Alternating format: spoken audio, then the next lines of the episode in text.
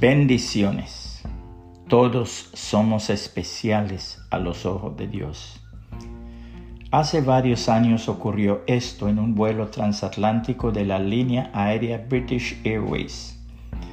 A una dama la sentaron en el avión al lado de un hombre de piel morena.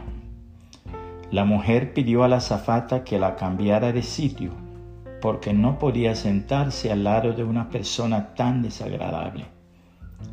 La zafata argumentó que el vuelo estaba muy lleno, pero que iría a chequear a primera clase a ver si acaso podría encontrar algún lugar libre. Todos los demás pasajeros observaron la escena medio disgustados, no solo por el hecho en sí, sino por la posibilidad de que hubiera un sitio para la mujer en primera clase. La señora se sentía feliz y hasta triunfadora porque la iban a quitar de ese sitio y no estaría más cerca de tal persona. Minutos más tarde regresó la azafata y le informó a la señora.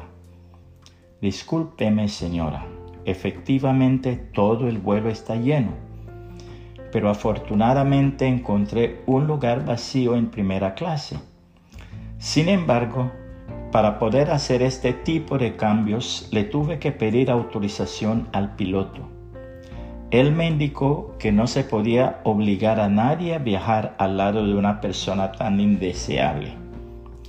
La señora con cara de triunfo intentó salir de su asiento, pero la azafata en ese momento se voltea y le dice al hombre de piel morena, Caballero, ¿Sería usted tan amable de acompañarme a su nuevo asiento?